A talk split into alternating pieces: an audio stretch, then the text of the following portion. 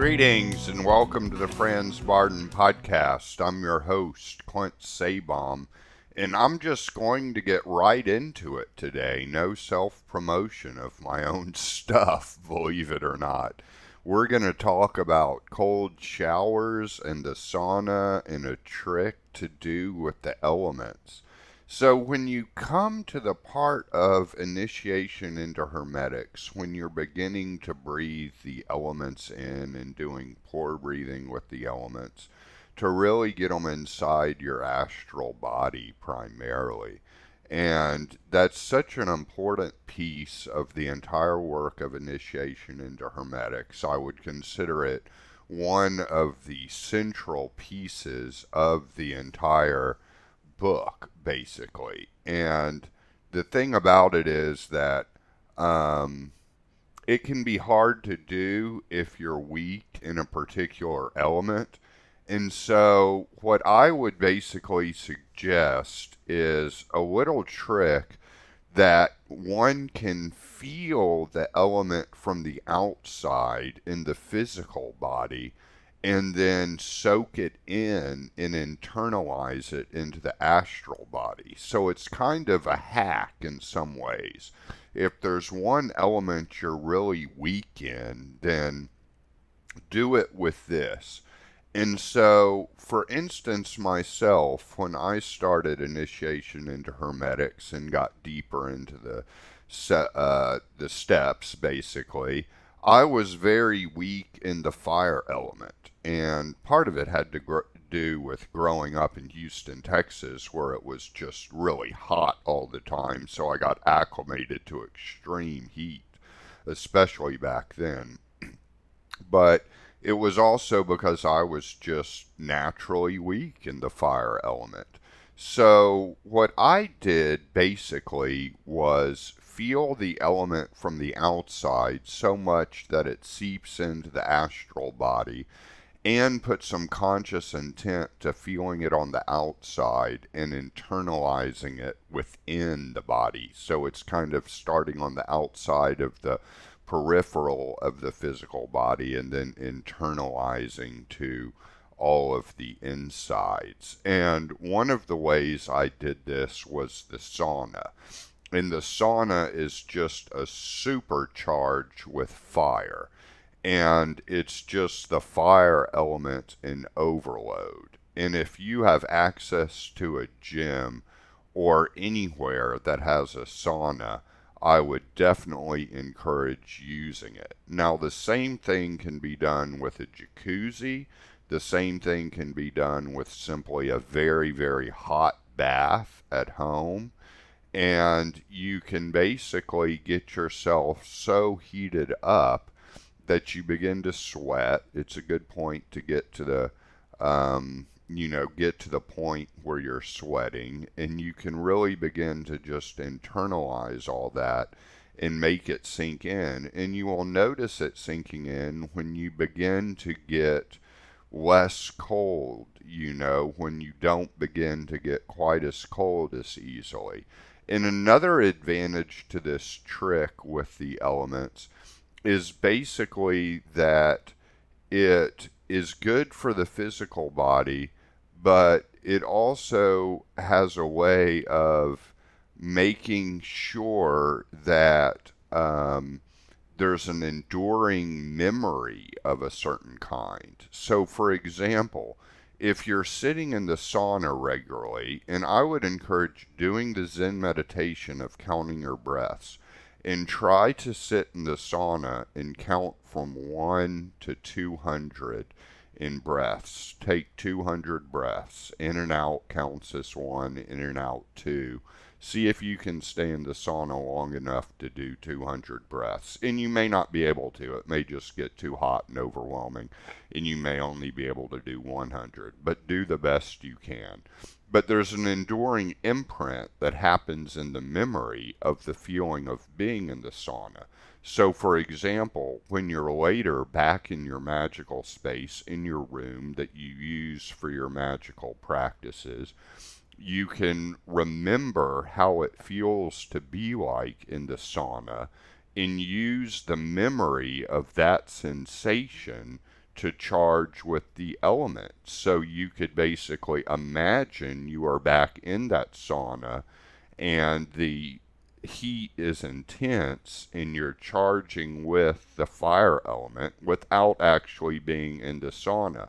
So it's kind of like an imprint on your imagination, which turns into manifestation that you can draw upon to basically charge with the element. Because, you know, one thing I did with the fire element that I think I've encouraged before is imagining that I was in a big bonfire. Now, of course, I have never sat in the middle of a big bonfire, so it was pure imagination in the beginning. And sure, it did work, and I could even imagine the entire house on fire. Now, I have never been in a house fire, so I haven't known what that actually feels like physically it would probably be too scary to worry about the heat. But that is an imaginative exercise I used. But it's interesting and almost easier to use one that I've actually used in the physical world. So, saunas, jacuzzis, real hot baths, even a real hot shower, and I know I'm talking about hot showers when I mention cold showers as part of this episode, but I'll get to that. But you can basically do this with any element you feel weak on. Space would be, or air rather, which I do think of as empty space in many ways, could be standing in an open field or just gazing at the sky and the vast expanse of sky everywhere Earth could be climbing a mountain or walking in a forest and you take it in, you know, externally and, you know, do it regularly so you have that kind of imprint in your imagination. And water could be, you know, any sense of shower. Water could even be the jacuzzi. I mentioned that for the fire, but that would also be water. And there's an interesting thing about water in being immersed in water, whether in a jacuzzi or in a hot bath. In um, Carlos Castaneda's teachings, whenever he is dissociating and his mind is getting disconnected from his body, Don Juan, his shamanic teacher, throws him into water. So getting in water can kind of bring all your different aspects together. So I've given you some really good stuff, I think. And I say it's good stuff because it's all stuff that's worked for me.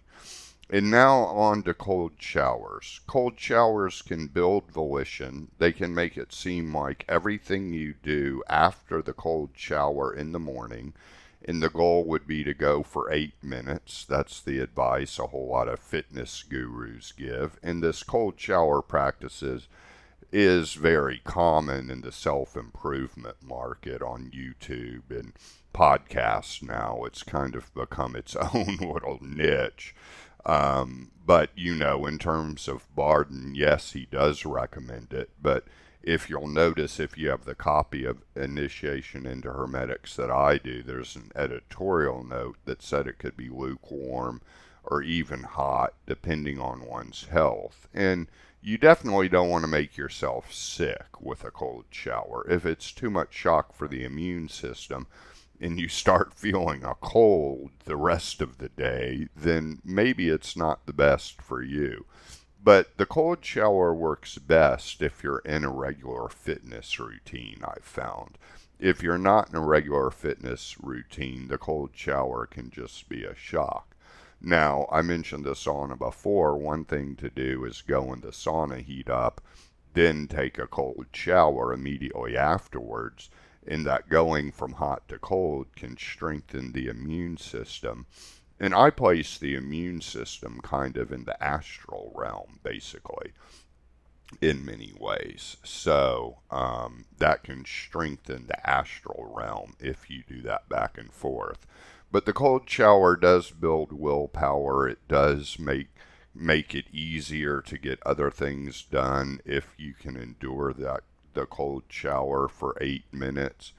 it is a difficult practice, I'd say. Um, a whole lot of the people teaching it online or encouraging it online are younger guys in their 20s who are kind of fitness buffs and in extremely good physical shape. So let's just keep that in mind, especially if you're a little older and you do have a little bit of health conditions, doesn't have to be serious. So just keep it in mind. I'm actually giving a caveat on cold showers when so many people make this important. But you could still do a hot shower if you wanted and still do the scrubbing of the brush with skins or like a kind of rough terry cloth of some kind, or really, and I found any kind of brush will do. It doesn't have to be boar's head. You don't have to go out of your way if that seems like going out of your way, but any kind of brush will do, really, with rubbing the skin and opening up the pores, and that really helps with the pore breathing. But the cold shower, if you can pull it off, yes, that absolutely will strengthen you in so many ways and with the volition and the persistence required in this work if you can get the cold shower done you may find yourself being able to do a lot of things that you weren't ordinarily able to do and so I will close out with just letting you know where you can contact me if you're interested in any of my services as an executive spiritual coach. It'll be in the show notes below the episode, but the email is thegraveyardcowboy at gmail.com. And it's interesting because I've operated this far without an official po- uh, website for the Franz Bardon work. And, you know, I'm kind of wanting to build a website, but I'm also kind of a little hesitant because I give my email because a lot of times when people are interested in certain services, they want to email back and forth a few times uh, before they kind of get on board and kind of touch base with what's going on. And sometimes you have a website and you just kind of sign up automatically. It doesn't give that option.